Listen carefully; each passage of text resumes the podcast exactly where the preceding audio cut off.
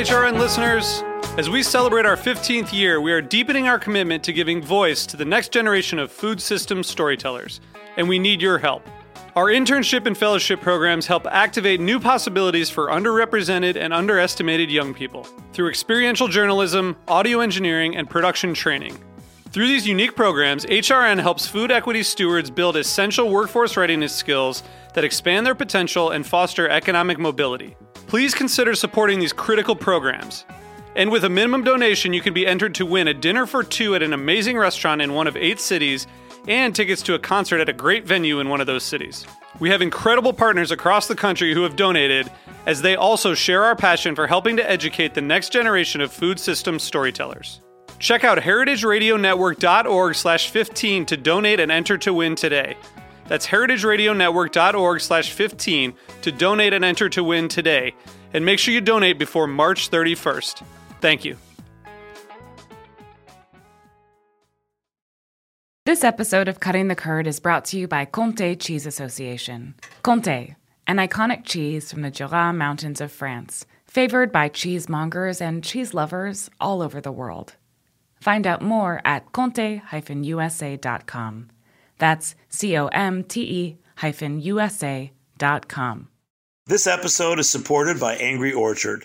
HRN is teaming up with them to host a virtual event all about American cider. Check it out at heritageradionetwork.org slash cider.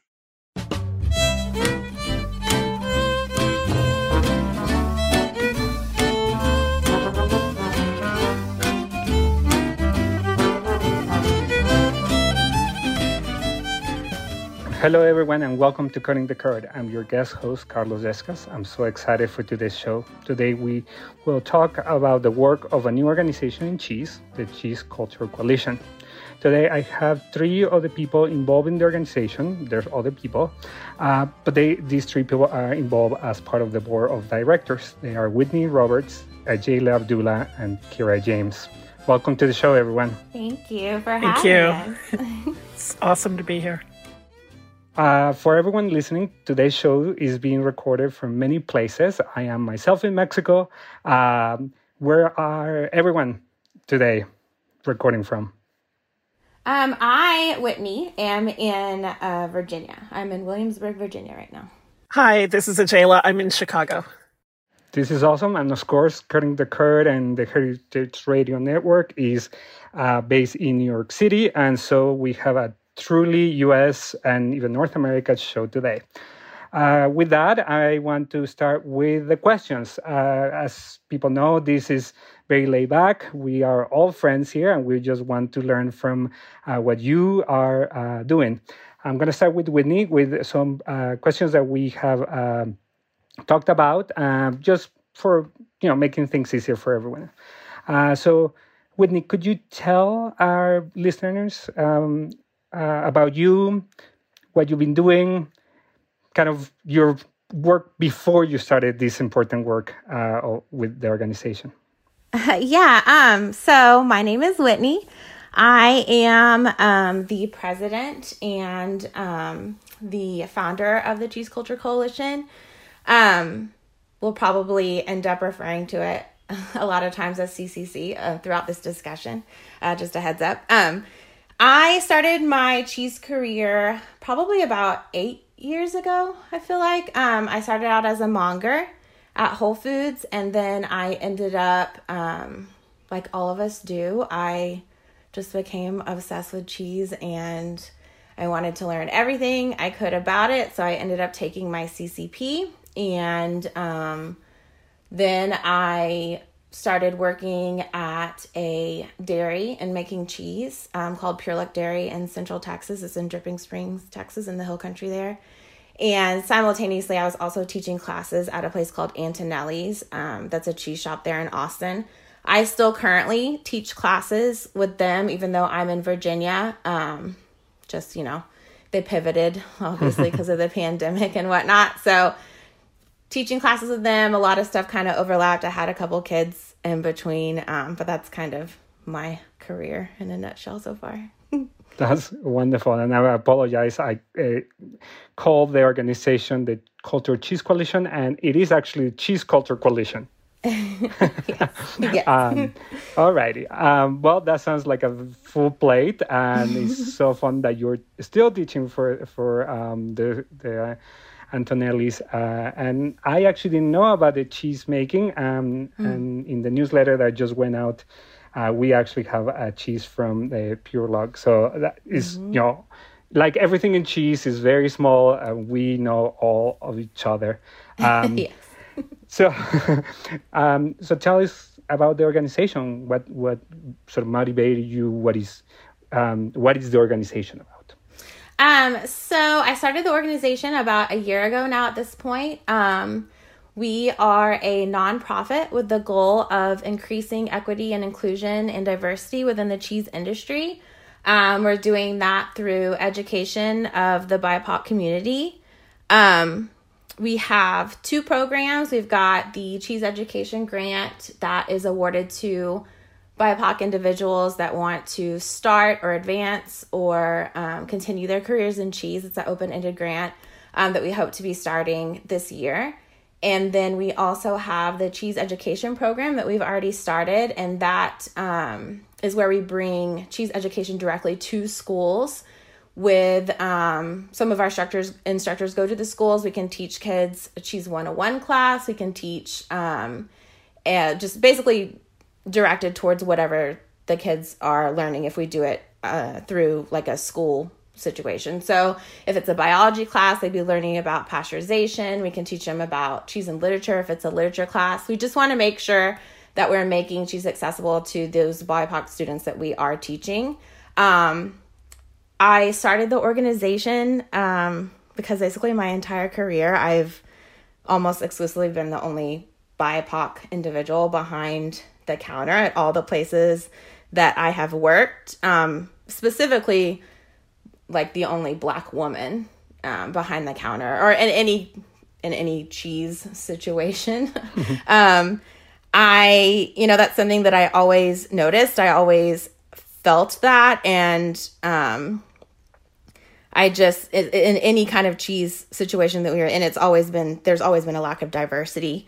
Um, this, the industry as it is, I know that I had to do something that was going to make cheese accessible to people um, and to get it to marginalized communities. So I started the CCC. that sounds uh, wonderful. So could you, um, for people that don't know, because they live under a rock, sorry, but um, what do you mean by BIPOC? Uh, BIPOC is Black, Indigenous, or a person of color, is what it stands for. All right. Thank you. Uh, and so I, um, you know, of, of course, I, you and I have talked about this. I have uh, tried to attend to some of the the meetings that you have had online, and you know, I, I have followed and also read your vision online, which is kind of interesting. That you know is one of these visions, a la uh, sort of uh, Sing Train, uh, the DCTA, which I had a show last um, last time about you know and this idea of visioning for the future. And i think these are very interesting that have become part of kind of this conversation in, in, in cheese. Um, so you definitely paint sort of like wonderful picture very personal picture of what you want for the future. Um, but you know as we know plans change. Um, so what do you think is the one thing that you want to achieve in the next five years um, that you can share with people? Um, well, we have, you know, our goals, like you were saying, we have our goals of how many kids we want to be teaching. We have our goals of um, how many grants we want to give out. And all of that is, all of that is the same as my vision. Um, 1,505 people is what we'll be able to share cheese with. Individuals will be able to share cheese with. Um, I really think that what we want to achieve in the next five years is, I think, and I know that we can do this, is change, change the cheese industry. Um, I know that all of us on the board, um, we are BIPOC individuals in this industry. We're all telling our stories, we're all speaking to our experiences.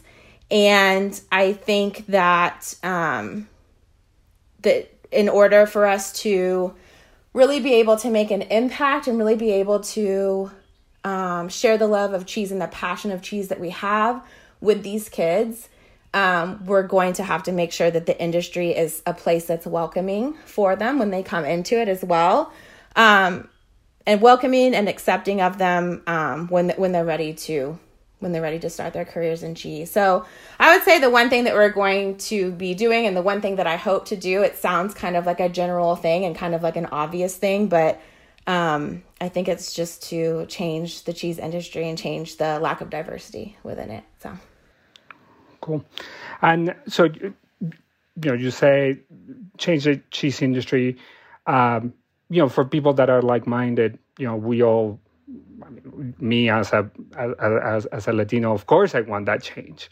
Um, we many of us know that it needs to to change, and the change is, is not only important for for sort of the obvious non-representation that we have, a, but you know, to actually be more welcoming and open uh, for, for other for other people. But do you think the industry is ready for it?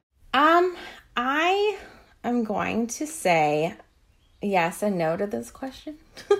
um, I think that the answer for me comes a lot from just my experience as a person of color in the industry and also from running this organization, um, running the Cheese Culture Coalition. There's been a ton of organizations that have, organizations and individuals that have um, supported us in a genuine way.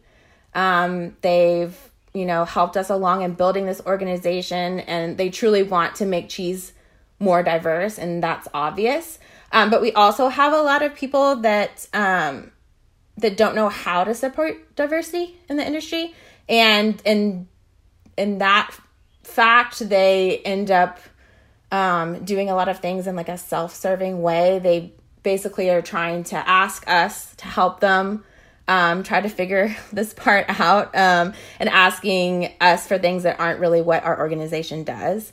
Um, like coming to us and asking us for help. And then when we give them ways that they can truly help, we don't ever hear back from them. Um, so to me, this reads as like a stagnant situation. I think a lot of people um, might not be willing to do the tough work to make the industry diverse. But I also think that for it to be truly diverse, people are going to have to look within their organizations um, and say, are we really doing what we need to do to increase diversity, equity, inclusion within the cheese industry? And then I think that the cheese industry will actually be ready once once that happens.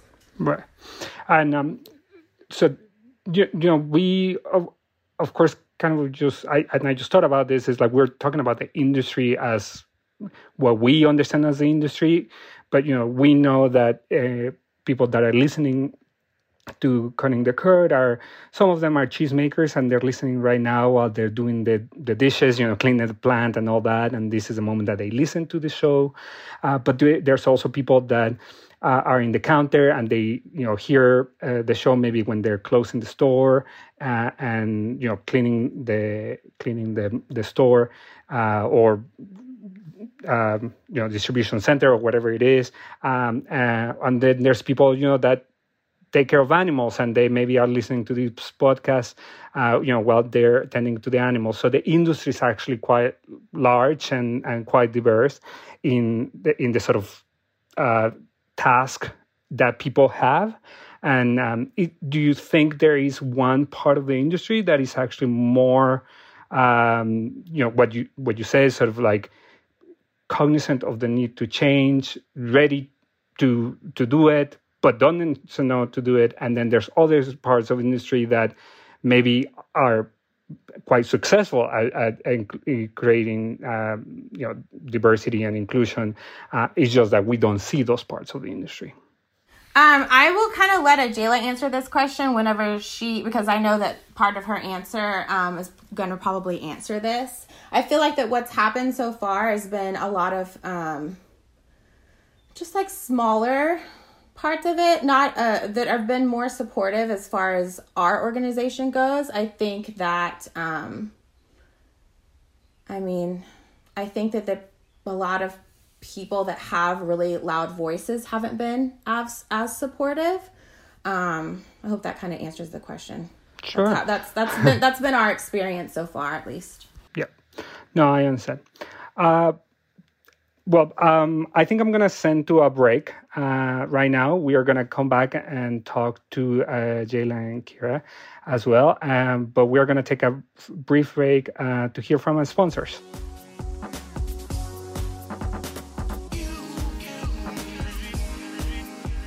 This episode of Cutting the Curd is brought to you by Comté Cheese Association. Comté Cheese Association represents the Comté PDO, Comté Protected Designation of Origin in the USA. Comté is a raw milk cooked pressed cheese from the Jura Mountains of France. There, every day, 2,500 family farms deliver milk to over 150 local cheesemaking facilities, or fruitières. This milk must be transformed into Comté within 24 hours of milking to preserve the lactic microflora in the milk, ensuring the cheese's aromatic potential. About 105 gallons of milk are required to craft a single wheel of Comté. Comté takes time to acquire its flavors in the affinage cellars. After eight months of aging by dedicated affineurs on average, each wheel of Comté is graded and shipped to market. No wheel of Comté is the same. Its flavors speak to the pastures where the cows grazed, the season in which it was made, the particular craftsmanship of the cheesemaker, and the time spent in the aging cellar. Therefore, every wheel of Comté is unique. Learn more about Comté, an iconic cheese from the Jura Mountains of France, favored by cheesemongers and cheese lovers all over the world. Find out more at comte-usa.com. That's C O M T E hyphen USA dot com. Okay, welcome everyone. Um, I'm Carlos Yescas, your guest host for uh, Cutting the Curd today, and I'm talking today with Whitney Roberts, Agela Abdullah, and Kyra James. We've been talking about the work of their uh, newish organization. I would say still a, a new organization. And um, we heard before from uh, Whitney, who is serving as the president of the board. And now we're going to hear from Agela. Uh, hello. How are you? Hi, hi. Thank you so much for for having us on. This is this is so great. I I love cutting the curd. this is great. Uh, so, uh, Agela, could we start with a brief introduction? I know you, but uh, I don't know that other people would know you, and I think it'll, it'll be great to hear from you um, about sort of your career in cheese, um, your you know your other advocacy work, anything you want to tell us. Absolutely. Um, thank you so much for for having us on, and uh, this is this is such a treat to be able to talk to the to, the cutting the curd audience. Um, so my, my name is Agela and my career in cheese officially started in 2008 working for Pastoral Artisan Cheese Bread and Wine here in Chicago. Um, before that, I was a cook and had started getting into artisan cheese. I was always uh, working for restaurants that were either uh, local focused or were doing, you know, getting cheese directly from from the uh, the cheesemaker. And since starting at Pastoral, I've been, uh, you know, I was a monger, I've been a manager, I've been a cheese buyer, and I'm currently the director of marketing for a cheese manufacturer in the suburbs of Chicago. Um, I, I, I don't want to say I do any advocacy work. What I do, I am a, I am a helper. I try to help where I can. And here in Chicago, um, for me, that means uh, helping with some mutual aid, um, offering offering um, donations to protest organizations and to um, a couple of other organizations that focus on um, marginalized people. So there's the Chicago Freedom School, um, which has a focus on Black and Brown youth. There is Good, Good Kids Mad City, um, which is kind of what it sounds like. Um, these are black, primarily black and, and brown uh, youth working to affect change in Chicago. And there was also the uh, Black Space uh, Alliance, which is um, the only black, black led? BIPOC. I'm going to say BIPOC. BIPOC led organization. It's here on the south side of Chicago, and they focus on LGBTQIA uh, plus um, needs, and they also while while focusing on on those communities, they also give back to their own community with food donations and clothing. So I I, I try to help where I can. um, and and to raise awareness about those organizations as well thanks for that work. Um, I, I, know it's important uh, that you do it, and I would say that that is advocacy, um, but we can disagree on that. um, you um, inclusion and equity in the cheese industry history have been in your mind for a long time. Um, uh, we talked about it before the pandemic. Uh, uh, you, I, I, would say that you may be the most experienced uh, one in the in, in the show, uh, not only working on these issues, but maybe even um, the more senior monger among us. Uh, but what do you think is different now that we can have these conversations? conversations, obviously, about yeah. inclusion and equity. Yeah, um, you know, if if I'm going to be honest, the difference is mm-hmm. that on May 25th, 2020, the entire world watched uh, George Floyd, uh, his his murder, and the the world could not ignore it at that point. Um, and they couldn't ignore the state sanctioned violence against people of color and especially black people.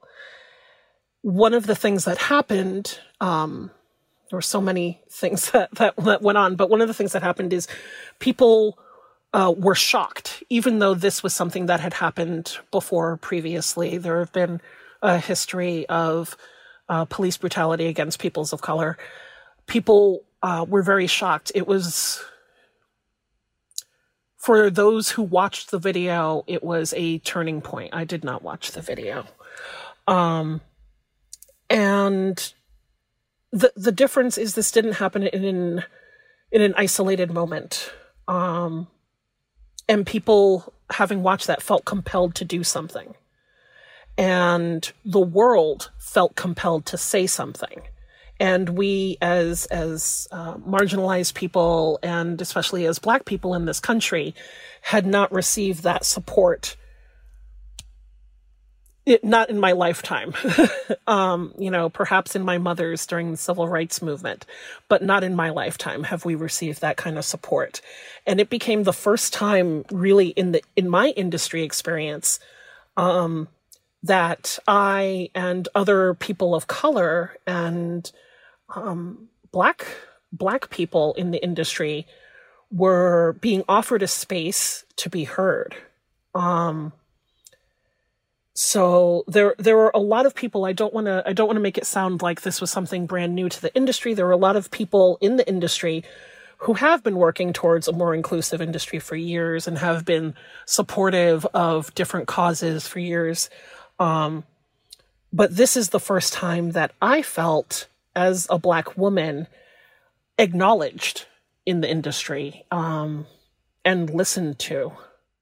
Yeah, I um when I was coming up with this question, I I I kept going back to that moment, and, and I think that you know for a long time during the beginning of the pandemic, uh, a big part of the conversation of frontline workers was about how COVID was affecting disproportionately uh, black um, and and brown people, and then seeing someone get murdered uh, was so shocking like you i didn't see the video. I didn't need to see the video to to know um, what type of violence is possible uh, against black men. Um, and and i i, agree.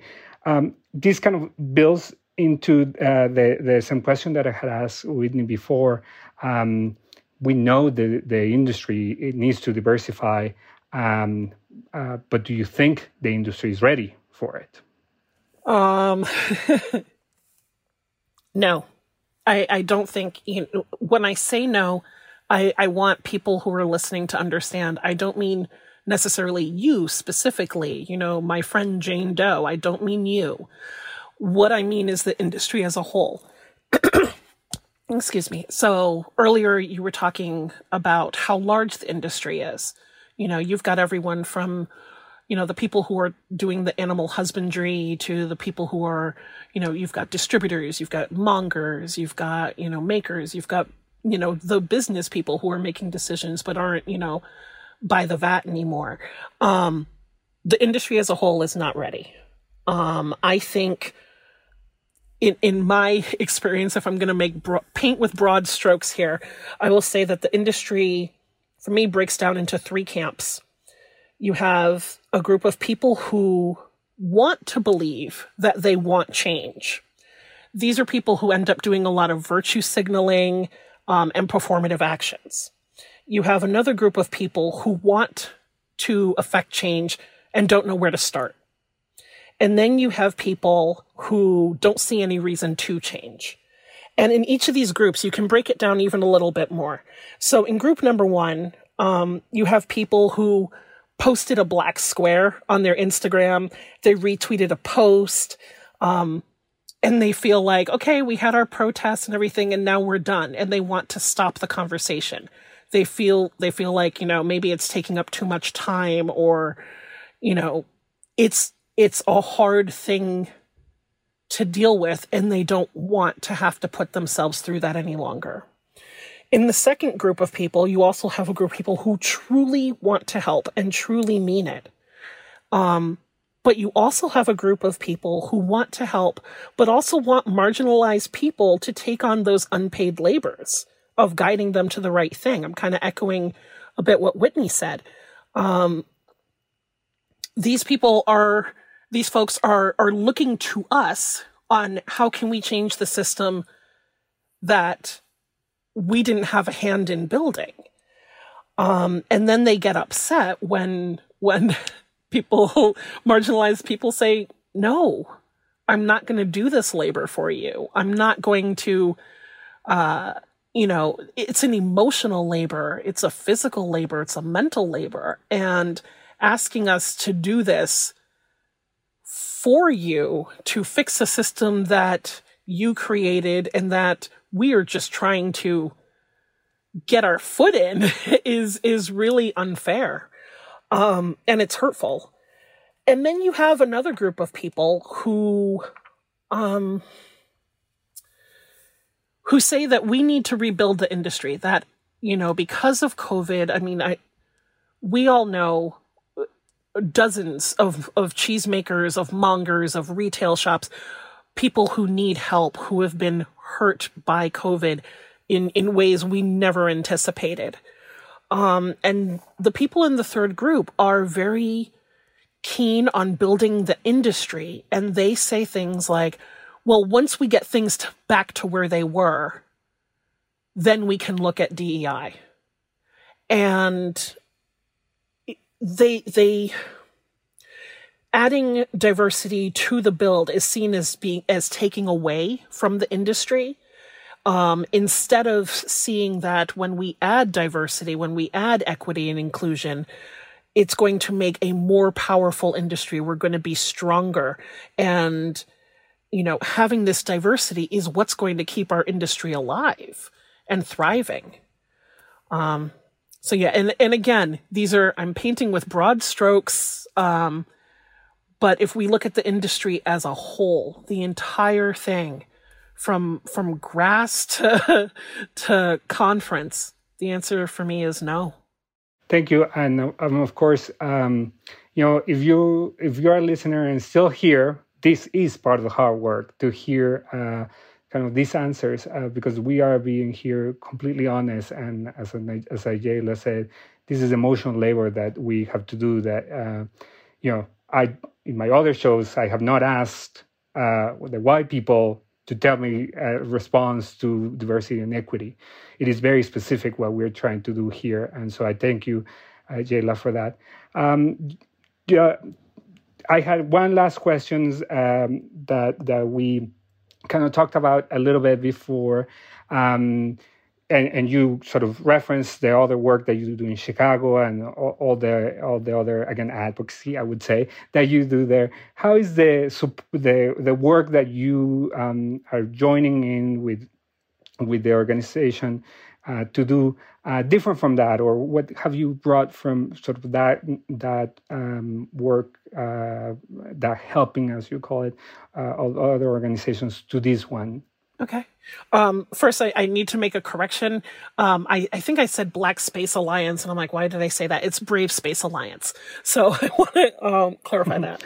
Um, Thank you. So in in June of of 2020, I did an Instagram live talk with the then executive director of ACS, Karen, um, and I I found out afterwards that someone in the comments had asked if I had a Venmo, and one of my my friends um, gave them my name, and, and a couple of people donated, which I thought, oh, okay, and I turned around and turned that those donations into uh, mostly groceries for for people who were out of work and struggling, um, and it kind of that to me was an like a, a, a an aha moment, if you will, um, where I realized that for whatever reason, I had wedged my foot in the door. Um, and there was a little bit of a crack, and that if I kept going, I could help open that door wider. And so when when Whitney um, announced the uh, Cheese Culture Coalition, I, I waited a bit and and then I, I just sent her an email and said, you know, do you need help? and she was just like, "Yeah, I can use your help." And I, I you know, I'd never wor- done work for a nonprofit before, um, but the work to me is it's very similar. So when I when I donate or when I try to um, bring attention and awareness to the social groups here in Chicago that I support and that I believe in, I'm doing it. I don't want people to forget. I want to keep that awareness in front of them. I want them to keep listening. And at this moment, people are currently listening to us. So I feel uh, it's a, it's a combination of a responsibility and a privilege to be able to do that. And with the the CCC, it is the same. It is a responsibility for me to try to uplift and empower marginalized voices and starting with those younger voices who, you know, if we don't get them into the industry, what does the industry look like 10 years from now, 15 years from now? Um, so so doing this work with the CCC, it's it's more specific to what I do in my career, obviously, but it feels very much. Um, it feels very similar. My goal is to uplift, to empower, and to help affect change. Um, so you know, one of one of the things I I appreciate about working with this organization, about working with these women that I work with is it was this is an organization, you know, by us for us. So this is an organization started by a woman of color. And there are women of color on on the board. And we all have different experiences and backgrounds but we all have the same goal. And that doing that kind of labor feels really good so it's a it's a little bit selfish also, I guess. Mm-hmm. Um, you know, I get a good feeling from from from doing this kind of labor with people who I know are are in it, like really wholeheartedly just in it. Um so yeah, I hope I hope that answered the question that I didn't get too like squirrely on it. Um no, that was wonderful, and and I and thank you for it. I, I uh, it is actually very uplifting to to hear that because um, I think I, some sometimes when we're talking about these topics, it's like you know I need to do you know I do this work for you know the many hundred reasons that there's a problem in the world. But what I hear from you is this actually is quite uplifting to me, and I enjoy it, and, and I think that's the best message uh, to leave this here. We we are trying to uplift um, you know other people and and and and try to do this um, in a in a positive way. Thank you, Agela. Um, we're we're uh, moving on to uh, Kyra. Um, Kyra uh, and I know each other from Boston, and uh, and uh, but I'm gonna let herself introduce herself and, and tell us uh, how she studied in cheese, her career in uh, food, and um, if she wants to tell us what she's up to now. Uh, definitely. Well, thank you so much, Carlos. Uh, nice to be here with the gang um, and on Cutting the Curd. Yes, I've been in the cheese industry for almost a decade, uh, coming into it as a second career, um, getting my master's degree in the process. Uh, so when I was getting my master's degree, I started at Formaggio Kitchen part time. Um, and so the rest is history from there. Um, regardless of what my main uh, professional focuses are, uh, cheese has always been in my life uh, ever since. Uh, currently, I uh, teach remotely for Antonelli's. Um, and I also do some brand marketing work for uh, various food and dairy businesses. And I am currently uh, working on creating my own uh, cheese uh, centric business of my own. Uh, so stay tuned on that. But yeah, I'm really excited to talk more about the Cheese Culture Coalition. That was wonderful. Um, we're excited to hear, and whenever you're ready to tell us, uh, let us know, and we'll have you again on the show for that. Um, so you, as you said, you um, um, have been working in cheese uh, for for quite some time, uh, but you, in my mind, you have always had this sort of concentration in um, sort of the education. You have worked in adult education. Uh, cooking and health education, as you said, you're also teaching some classes with the with Antonelli's in in Texas. Your own studies in, in um, gastronomy. How how do you think your skills um, in in that sort of education work had been brought to the to add to the work that you're doing in the organization? Um, well, I think much like Agela mentioned and Whitney, you know, we all uh, have these unique experiences. So for me, um, my unique path has sort of given me a focus of education in a lot of ways, um, and specifically in diversity in education, having uh, worked with counterculture, um, working around the country, educating cheesemongers, cheesemakers, uh, caterers, chefs of all, all walks of life. Uh, sort of gives me a, a, really holistic way of communicating about cheese. Um, and so I think that allows for me to take this sort of mission that no one's really tried to do before uh, and put some context and voice behind it, um, taking what we're learning from the different communities we're talking to, what I'm learning from Jalen Whitney, you know, having those different experiences. But for me, the education and just for me as a as a you know morally and my personal growth, education and learning about myself has been a really important part of that process. So sort of uh, taking that unique experience of meeting mongers of all walks of life and then bringing them together in this uh, organization. You know, we're looking for volunteers um, in, in, an organization, you know, seeking diversity, um, the volunteers don't necessarily look like the, those whom we're going to be teaching. So bringing together these different voices, um, I do think I have some unique experiences that can lend to that. And with the work of my fellow board members and uh, those answering our volunteer survey and, uh, you know, reaching out to us via our questionnaire, um, we're definitely getting some really nice um, content and we're going to create something that hasn't been done before. So I'm super excited about it to use what I, what I already have.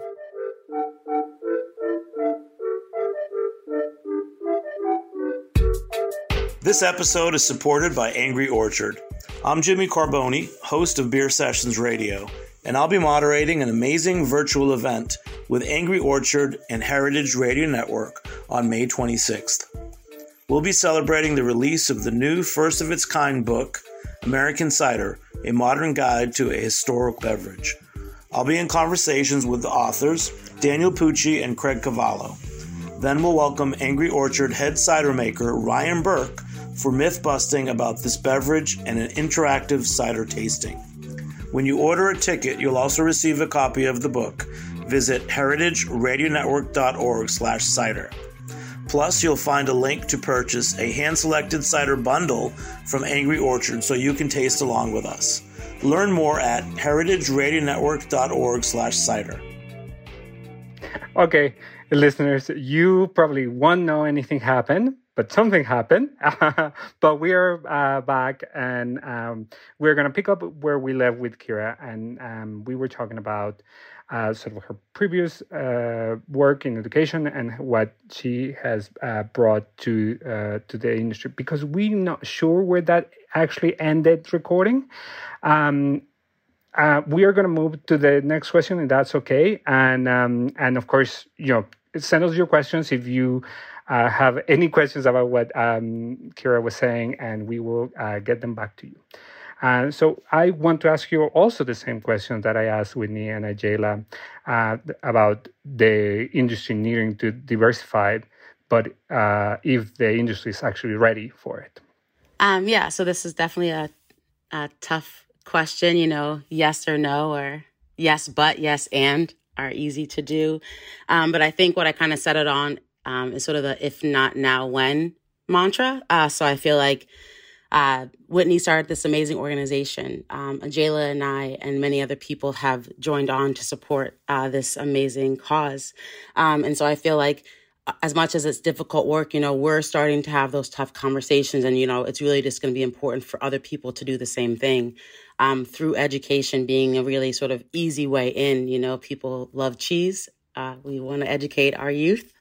Um, so that seems to be uh, a pretty nice way. Uh, and I think it's working out really well. Um, I think in terms of understanding um, those who may not be BIPOC, you know, their place in, in how to do that or, you know, uh, what diversity means. I don't think it's really known yet. You know, even since we've started this uh, this organization, we've uh, changed you know our approach to talking to educators and students and uh, figuring out the best way to approach it. So you know, it's an evolving yes, but um, I definitely feel like uh, the industry is ready because you know, if nothing else, uh, the four of us are. So yeah. that is actually the perfect segue to the next question, which is as you have all heard, listeners, we are all cheesemongers. We're starting as cheesemongers. And maybe we're not cheesemongers today anymore in the sense of the labor of working on on the on the floor, which is very different and and it's a different type of work. Um, but um, so the question for you, uh, Kyra, is um, one could argue that the that the counters are quite diverse in some parts of the uh, of the United States, as many other low-paying entry-level jobs. But then there seems to be kind of a barrier to people m- to move to other parts of the industry. Uh, of course, is not the example here. You have all the three of you have moved to very different, and but this is not the reality to most people. And uh, and so, what you think is that sort of preventing that that move?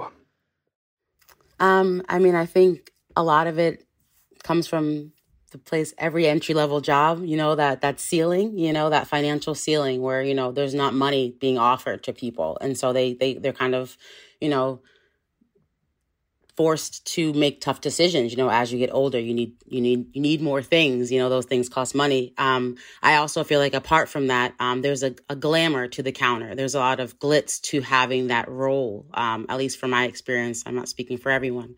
Um, but there's not really a lot of that beyond the counter. You know a lot of the work gets a lot harder beyond that point right? Um, and that's where we haven't really got um, gotten that diversity passed because a lot of the work again starts inside the companies with um, their understanding of how to make every everyone feel accepted. Um, but definitely, I mean, BIPOC people are eating cheese. They're talking about cheese. You know, I know my communities, um, being mostly uh, people of color, uh, always want to know more about cheese. Always, you know, I have to bring cheese to to events and things. So it's just a matter of getting the information to them and, and making them feel as though um, it's meant for them, right? So uh, I think a lot of that is kind of uh, of what our work is. And I feel like once that's done, the people, the people's passion won't stop at a monetary number. People's passions won't stop at a certain role in a in an industry. You know, they'll create their own. Um, people just need to see it happening around them before they can, you know, before they know to do it. So that's sort of I feel like where cheese is at right now. Right, and and and I think that that's very common in other industries as well. Wine, exactly. for example, beer is, is, is beer is probably one of that is doing the best. Uh, if, you consider that there's actual movement within the black and brown communities in that industry. Um, for sure. The I guess the second part of of uh, that that question is uh, what are other parts of the industry that you know we there may be some diversity at the uh, and maybe not inclusion, but you know definitely diversity at the ground level, but then it sort of gets lost. Um, I think I'd love for maybe Agela or someone else to to chime in. I feel like I haven't really been in the industry in that way for quite some time, so it's tough for me to to to speak uh, without making too many assumptions. Um, but I do feel like, uh, you know, just the, the, the the front offices, the top offices, ownership, you know, those types of things. But again, it starts at a place where people need to get the finances to uh, then start it. You mentioned wine and beer; those two industries, you know, definitely being increased uh, in their financial support uh, from uh, venture capitalists and things like that to get the money into those industries. So definitely, uh, I think it's just a matter of time until people start looking at cheese the same way. But yeah, I don't know if Agela or Whitney um, have anything to add to that one. Please chime in. um, so I, I think, you know, I, I agree with what, what Kyra said. I think a lot of the glamour is, is with the, with the counter. Um, as far as if you're not a cheese maker, um, I think where I'd like to see more diversity and where I think we are, um, position to see more diversity is not just in sales and marketing, but distributors. Like who, you know, who is the person who's actually taking that cheese from the farm to to the end user? You know, who who is that person? What does that person look like? I think it's very easy to um, because black and brown bodies have been underpaid and undervalued for so long, it's very easy for us to to end up behind the counter and not see other opportunities. And I think when you see more people who are who are doing that work, you know, when you see people at the distribution level, when you see people um, at the sales and marketing, when you see people doing, you know, the tech work that that you need to do like website design and and things like that. When you see all of these all of these spots and you start seeing more um, colorful people you know people of color doing these things i think that's that's a big help. And we can't do that without the support of our our bosses or um, the industry as a whole um, just sort of mentioning, you know, then the, the people who get those jobs, and I was thinking sales specifically as a as a area that could uh, support uh, be supported by a more diverse industry. Um, and I feel like you know they they then go home to their communities and talk about their jobs. They'd go home with the samples they get from their jobs. You know, they go home with those relationships. They travel the world to meet the farmers. You know that, that they're showcasing. So there's a lot of culture. Uh, you know, uh, you know, nurturing in terms of intelligence that can be done as well. So I just wanted to add that in there. Okay, everyone. Uh, we still have some um, issues here. We wanted to continue this conversation, but um, technology gods were not uh, happy uh, with us. But uh, that's okay. We're going to have uh, the um, the Whitney Agela and Kyra again uh, to have a more open conversation because what I don't want to leave everyone here is feeling that this is a stifled conversation. Uh, the reality is that we're trying to do this in a pandemic life, everyone from their houses, and it's not as easy. But uh, having said that, I'm I thank everyone for having stayed with us and listening. And please send us your questions. Uh, I know that we can get uh, enriched by your questions, and we can try to figure out uh, ways to make our industry more accessible and equitable. Uh, anything else that you guys want to share? Uh, a goodbye uh, before I cut it out. Um, I just want to say thank you so much for having us on Cutting the Curd. Um, was so excited whenever you asked us to to be on here and speak about CCC and just share our views on equity inclusion in the industry. And um, yeah, thank you for letting us uh, share our views and speak our truths about it. Thank you, Agela. Uh, everything Whitney said. like, um, th- this has been um, uh, fantastic. Um, I, I, I love the the work that Cutting the Curd does. Um, and I'm just excited that we're able to showcase the Triple C. And um, on Instagram, we are Cheese Culture Coalition, and we are that also on Facebook. So check us out. Thank you. And Kyra? Definitely. Uh, thank you uh, to Cutting the Curd for having us. I feel like, you know, Carlos, thank you specifically for doing the work to find those curated questions for each of us to really get to the, the really important questions so that this podcast can be uh, well well done. Um, you know, going back to uh, what this industry needs, uh, this is exactly what we're talking about. So, sort of taking this and asking us back again. So, looking forward to that. And uh, thank you again to all the technical background people as well. Thank you. Well, thank you so much uh, for this conversation. As Agela said, they are uh, on Instagram and uh, Facebook. There will be links on our episode show notes. And I thank the sound editors at Heritage Radio Network. Uh, and I also encourage you to follow the Heritage Radio Network for other content like this. Uh, join us next week for more Cutting the Curd. This was Carlos Yescas. Bye.